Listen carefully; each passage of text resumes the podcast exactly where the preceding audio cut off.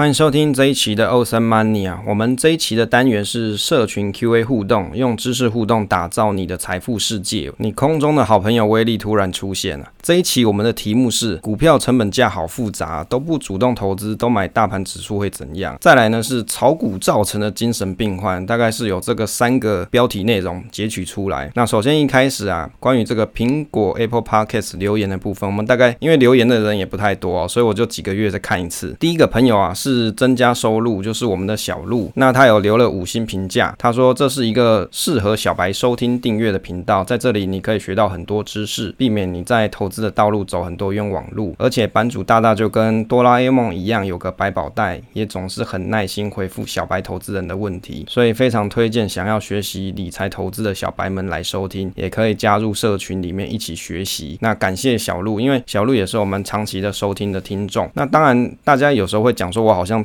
那个 Google 还是哆啦 A 梦啊，就是有问问题好像都有问必答，还有听众讲是什么土地公之类的，其实也不是啊，因为我觉得大家学习投资理财的路上你一定有很多东西不懂，那如果在你不懂的情况底下你去一些社群问人，那别人都呛你，把你呛的不要不要，这样不是很难过吗？所以我就开了一个是专于这个投资小白猫，就是投资新手你可以来加入的一个社群，你在里面你可以问一些很简单的问题，我也不会笑你，因为谁没有曾经是个投资小白呢？其实大家都是，所以你可以在里面问你想问的问题，如果我知道答案我就跟你讲啊，不知道就跟你讲不知道，给你一些研究方向，这样子呢也可以事后你也可以自己好好去 study 一下，这样子是会更有进步。下一个朋友是格雷马克，应该是马克大大啦，那他也有自己的一个 YouTube 频道叫做幸福理财家，那他在他的频道也有关于很多比如说投资新手或是存股族相关的一些影片内容教学分享内容啊，大家也有机会也可以去收听看看。他的留言是说，身为潜水粉丝也该出来换气，把威力大吹硬啊，这个讲的不太好啦，这个什么啊，这不是5星评论吹，制作的东西真的帮助不少，没想到是看过那么多书资料做出来的，这精神太让人敬佩啊。对啦，我们的东西的确是蛮多的，就是你可以看到说有一些教学影片嘛，像现在你所收听的 Podcast 节目，以及还有收看的文稿或是电子书，或者是投资理财的一些 Excel 或是 Google 试算表，的确我们的创作内容是蛮多的，所以这些东西就是我平常的兴趣嘛。那你如果刚好这些东西对你来说是很有价值的，那我也觉得蛮高兴。下一个朋友呢是心理师干杯阿宝哦，对，心理师干杯阿宝也是我们在 Podcast 爱好者社团的好朋友。那他的节目心理师干杯，用最闲聊的方式跟胡说八道的态度陪你聊心理事。那我有听过他的节目啊，应该也算蛮常听的，就是有时候跑步的时候会去听，他通常都是访谈啊，就是跟来宾互动，那有的互动也蛮有趣的，也有一些是关于比如说情感问题的一些这些分享也蛮好的。下一个朋友是 Marty本人，他说谢谢威力发挥影响力挺同游，特地来5星。我们之前有这个 Wonderful Land Team Podcast 挺同游的线上活动，那也有跟大家分享跟宣传啊，也可以去听前几期的内容，里面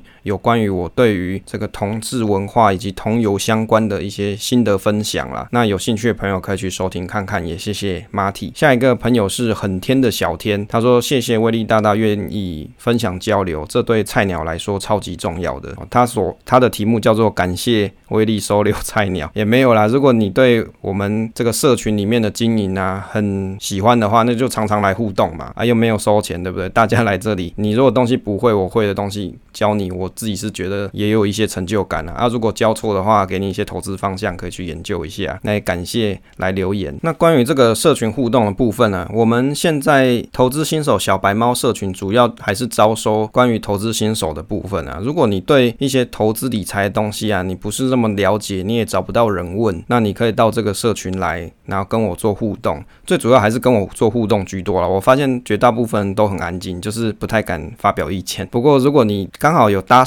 到一些议题，你是有兴趣的，你是可以来互动啦，然后可以在我们这个社群里面去询问你想知道的一些东西。当然有的东西可能是比较简单入手一点，那我也不会笑你，那也没有关系。好，那就是大家多多来这边去分享，或者是你去询问你想询问的内容，就算是你看书看不懂的部分也可以讨论啊。如果我知道我就跟你讲啊，不知道就说不知道嘛，这没有什么啦。那接下来呢，另外一个社群呢就是综合理财社群。那因为最近很怕诈骗，所以也招收的人数很少，也很少人数在新增进来。不过在这个社群里面，我本来的规划是希望说在这个社群里面有很多大就可以互相讨论，这样非常精彩，有没有？可是发现说慢慢大比较慢慢潜水下去了，那变成这个社群主要还是我在分享一些我的研究内容，或是所关注到的新闻时事这些。那不过也没关系，如果你对我所研究或关注的东西有兴趣的话，你还是可以在这个社群里面获取这些资讯。那当然里面还是有一些比如说像是保险业相关的朋友，或是证券业相关的朋友，那如果你有相关的疑问也可以跟他们请益，那些都是有些是特别请来的朋友啦，就好朋友在我其他群组的好朋友请过来帮忙 support 的。好，那开始我们这个社群 QA 互动时间啊，这个 QA 互动时间第一个题目是这个珍他有提问到说啊，有哪几个平台的 APP 可以看各家存股的损益，就是可以一目了然就明白看懂的。说实在的，我还没有遇过有哪一家的券商的软体可以让你去看你的存股损益，而且他所提的需求是说有哪个平台可以去看各个券商的存股损益。其实如果你是要看单纯你的资金的部位，就是你买的股票的部位的话，在集保一存折是可以看的，但是如果你还需要去看关于存股的损益、成本价啊之类的这些东西，我是觉得有点困难，你必须要使用我们所设计的这个存股表去使用。那你在存股表里面去做记录，那就是记录你买跟卖的这些交易日期跟价位嘛，跟总金额这些，那通证起来这个报表就会把你所有券商里面所买卖的这些存股的成本，或者是你当时买进的成本，通通一次算出来，这是最简单的方式。如果我找得到有 APP 或是券商可以去记录各家存股损益，那我早就去用了。好，但是据我所知啊，有某些投资理财的这种记账的 APP 它好像有类似的功能，但是它可能需要连到你的比如说你的银行账户啊这些，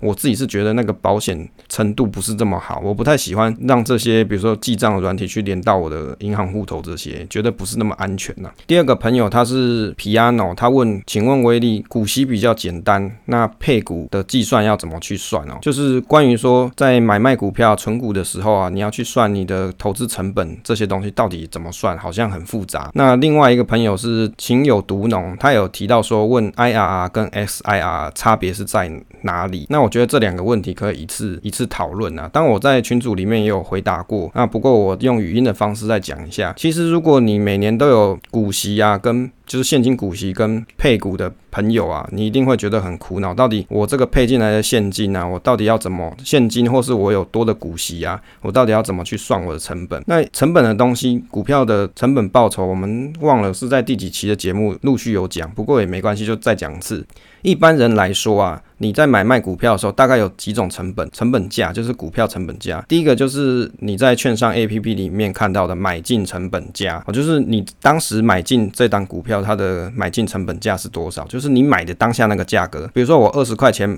买一档股票，那你的成本就是固定在20块钱，就是你的买入成本价，就是 keep 在那里。所以你在券商软体上面去看，假设今天这档股票它从20块涨到25块，就多了5块嘛，那这个5块就是你的报酬的部分，你就可以去看到说哦，我的成本是20块，然后我现在股价涨了5块钱，所以现在25块，我是有一个就是5乘以1000就是5000块，假设我买一张啦，那我可能就是有5000块的一个价差的部分。那这个就是最基本你在券商软体上面可以看到的。那另外呢，就是提到说有些人他存股嘛，他会领配股跟配息。那当你领到配股跟配息的时候，有的券商的成本价是可以自己手动更改，那当然你要自己先算好你的成本是多少，就是你的配股跟配息计算完了结果，那你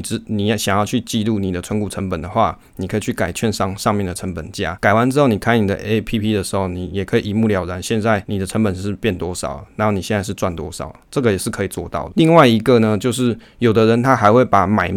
跟卖啊，就是比如说你存股好了，他会把卖掉一部分的钱回灌回来算到你的成本。那如果你是这样的朋友啊，你也可以去改券商软体把你的成本价改成你现在所算出来的结果，大概不外乎就是有这三种啦。当然这三种计算股票成本的方式啊，有的朋友他是觉得我只要算买进就好，那个什么中间买卖价差还有算股息那些都是屁，那个都假的，那是虚无的，有的人是这样子的看法。那有些存股族他就会去算我只算股息而已，就是我的配现金啊配股票这些东西我只算这个，算成降低我的存股成本，就是我的存股成本价就是我买进的价格还要扣掉这些配股配息，那这样子的一个结果就是一些存股族所使用的方式。那还有另外一些人他就是也要把卖掉部分的价差回灌回来降低成本，大概不外乎就这三种啦，就看你喜欢用哪一种都没有问题。不过在计算这些东西的同时啊，因为有的人他的投资比较复杂，他不只是存股啊，他有可能会有短线价差这些，在你的整个投资组合的 portfolio 里面，你不可能永远只有一个存股而已嘛，你不可能只买了 keep 在那里，可能有些人有啦，我相信绝大部分的上班族你可能多多少少你还是有做一些其他的投资，例如说像是买基金啊，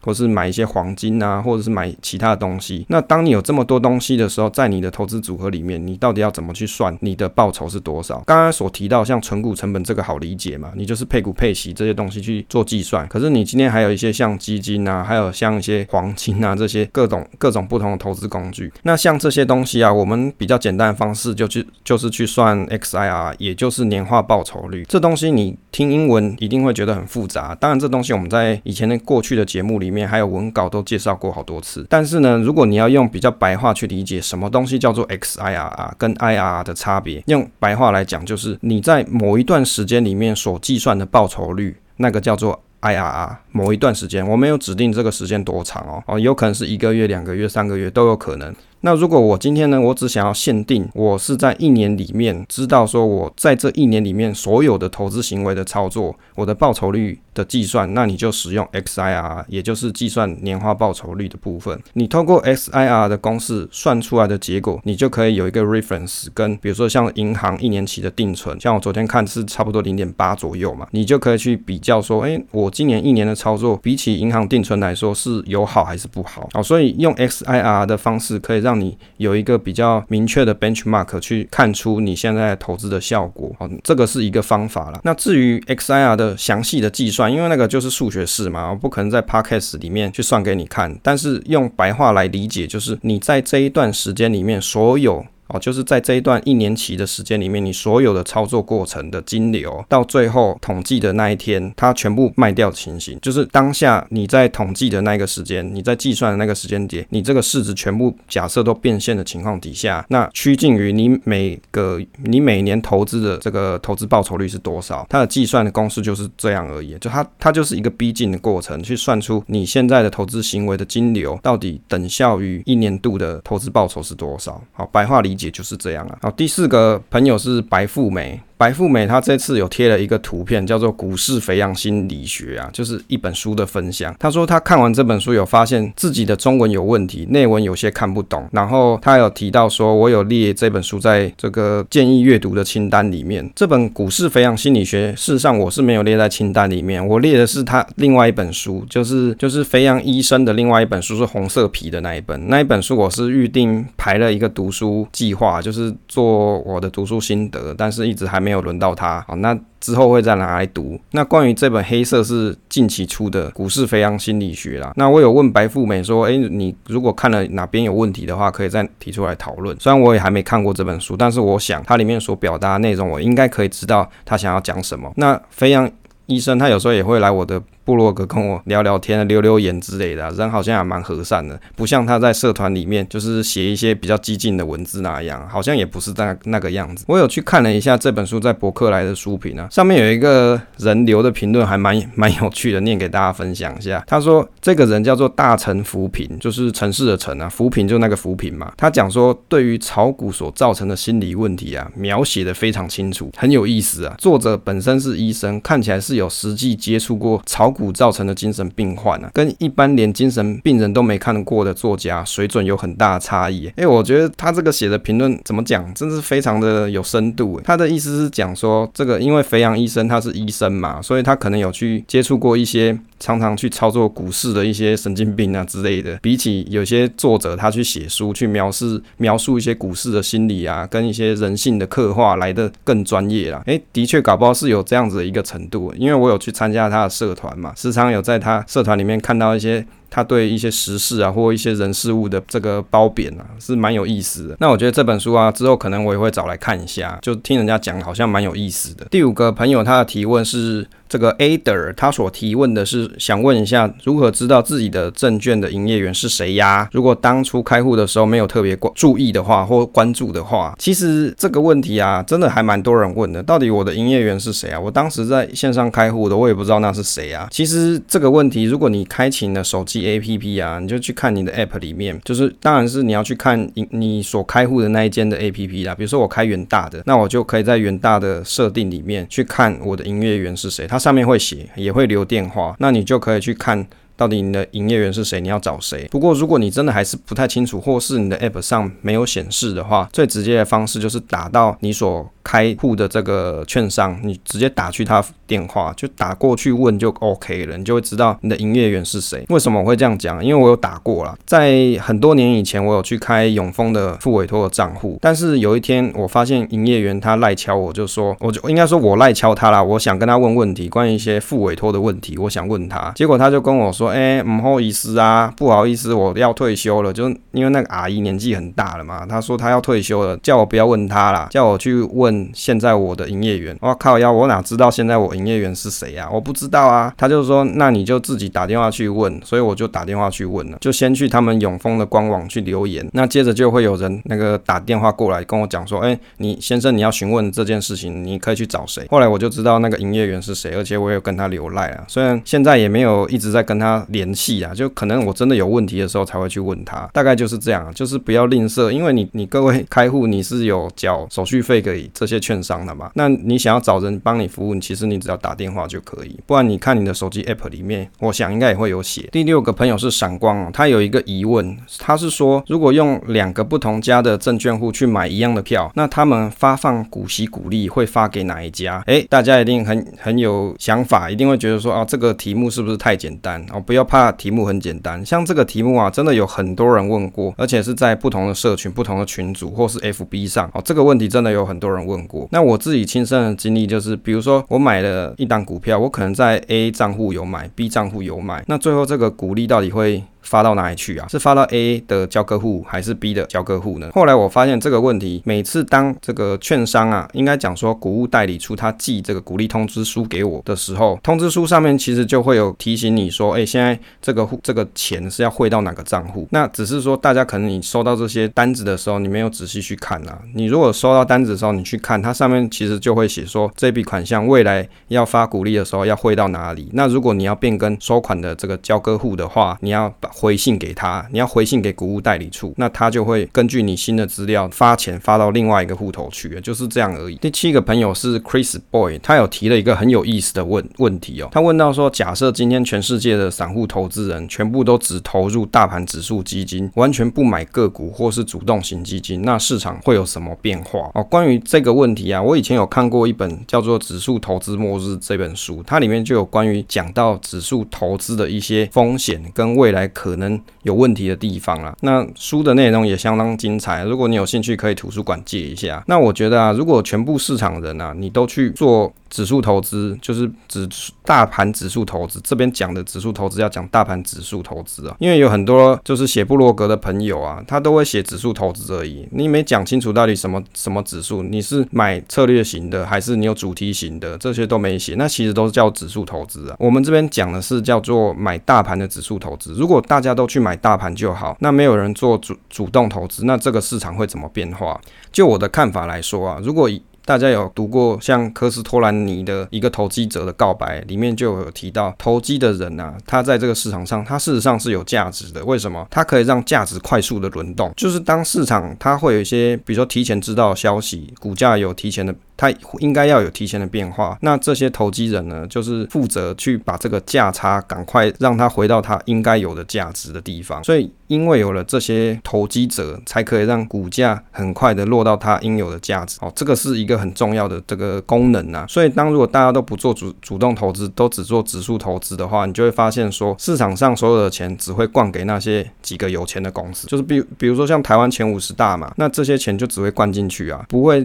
发给其他比如说小公司或是贵买 OTC 这些公司啊。这个东西就是会变成一个 issue 一个问题，因为小公司它想要筹资，想从资本市场上获得资金的来源就会变得很困难。那所以呢，有主动投资啊，或是一些关于买一些小型股的这些基金啊，它是有存在的必要，因为有这些投资人，这些比较有前景有未来的小公司，它就有机会被资本市场所接受，就有机会得到资金可以做研发或者是开创更好的这个经济规模嘛。我觉得这个是一个很重要的一个观点。那另外就是说，如果大家都买大盘指数的话，你就会发现说，每次当大盘指数调整的时候，那某些被排除的公司啊，或是纳入的公司，它的股价都会很容易发生比较大的波动变化。举台湾的例子，常常在新闻上你就会看到像 MSCI 变化 ，MSCI 今天又列谁进去，那天又要踢谁出去。那这时候如果你有提前观察朋友，也许你也可以在里面做一些短线的操作啊。这个是我一点的观察。第八个朋友啊，是永保安康新北三重这一位朋友，应该是住新北三重的一个朋友叫永保安康啊。他有问到说啊，股票里面啊，除了配息左手换右手的观念，还有配息扣掉成本来算殖利率，有时候让它很模糊，到底哪一个才正确啊？那这个 A 马姐姐她有提到说，她每次看到零成本的说法都觉得很好笑。这个关于配息，就是比如说你买股票配息啊，这个左手换右手这件事情啊，这个每次都有人拿来讨论，就是而且是争论不休。因为买大盘指数这种被动型的投资人啊，他会觉得说你买这种高股息配股的公司，根本配股就是左手换右手，哪有什么用？它会让你有报酬，主要还是因为你买的那档标的它有涨，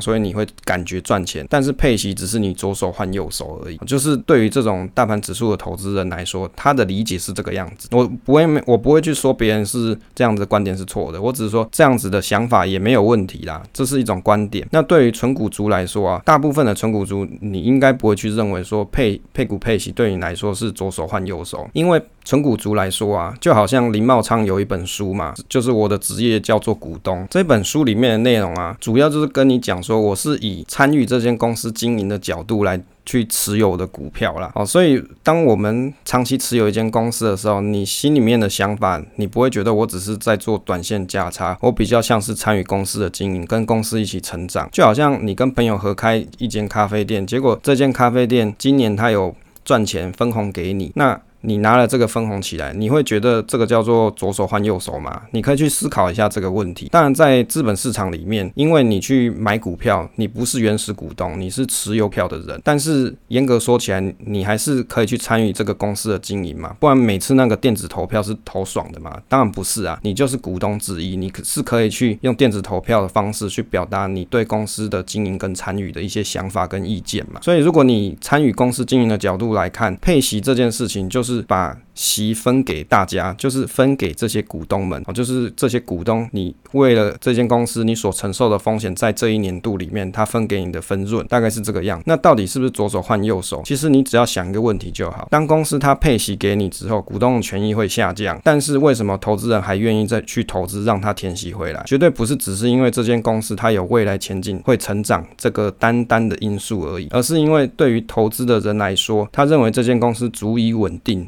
够稳定，所以当他领了配息之后，他愿意再投入，这件事情就是他看到未来的股东权益，所以他愿意把钱再放回去。所以左手配右手这个东西啊，根本就是每个人的解读不一样。当然如果你要用会计的角度来看，好像我现在领了这个股息，然后结果它参考价调整下来，那后面如果有涨回去，那个只是叫做就是公司有成长，自己涨回去而已。其实我的解读就不是这个样，当然这个就是见仁见智啊。其实不管是哪一种方法，只要你认同你自己的方式，你可以长期抱得住你所认为的价值，那这样就是一个好方法。好，最后一个问题是真正提问的，他有问看到说他收到的一些股息通知书啊，上面有写海外盈利所得，是指买的定股是海外的还是指什么是海外的？通常会有这个问题啊，主要是因为你买的那个 ETF 它里面的成分股可能是有交易海外的标的，所以当你收到股息通知书的时候，它上面会有写海外盈利所得，是这样来的。但是我觉得对大部分的人来说啊，海外的所得我记得要600多万以上才会课税，100多万以上是要去申报，所以对绝大部分的小散户来说，你应该只是看看而已啊，你也不痛不痒，就它也不会算到你的户头，就是要不会算到你的所得税里面啊，所以应该是没什么关系。好，这是一个简单的提问。好啦，因为时间的关系啊，还有一些问题我觉得也蛮值得讨论的，可能未来再找一集把历史没有讲完的一些议题再拿出来跟大家分享。以上就是跟大家分享的一些 QA 社群互动里面一些题目啊，我相信有些题目可能也是听众你的疑问啦，那刚好有别人发问了，那刚好也可以解答到你心里面的一些问题，那这些都是一个不错的良性互动啊，也欢迎大家到社群跟我一起做讨论咯。那以上就是今天的节目内容，谢谢大家收听。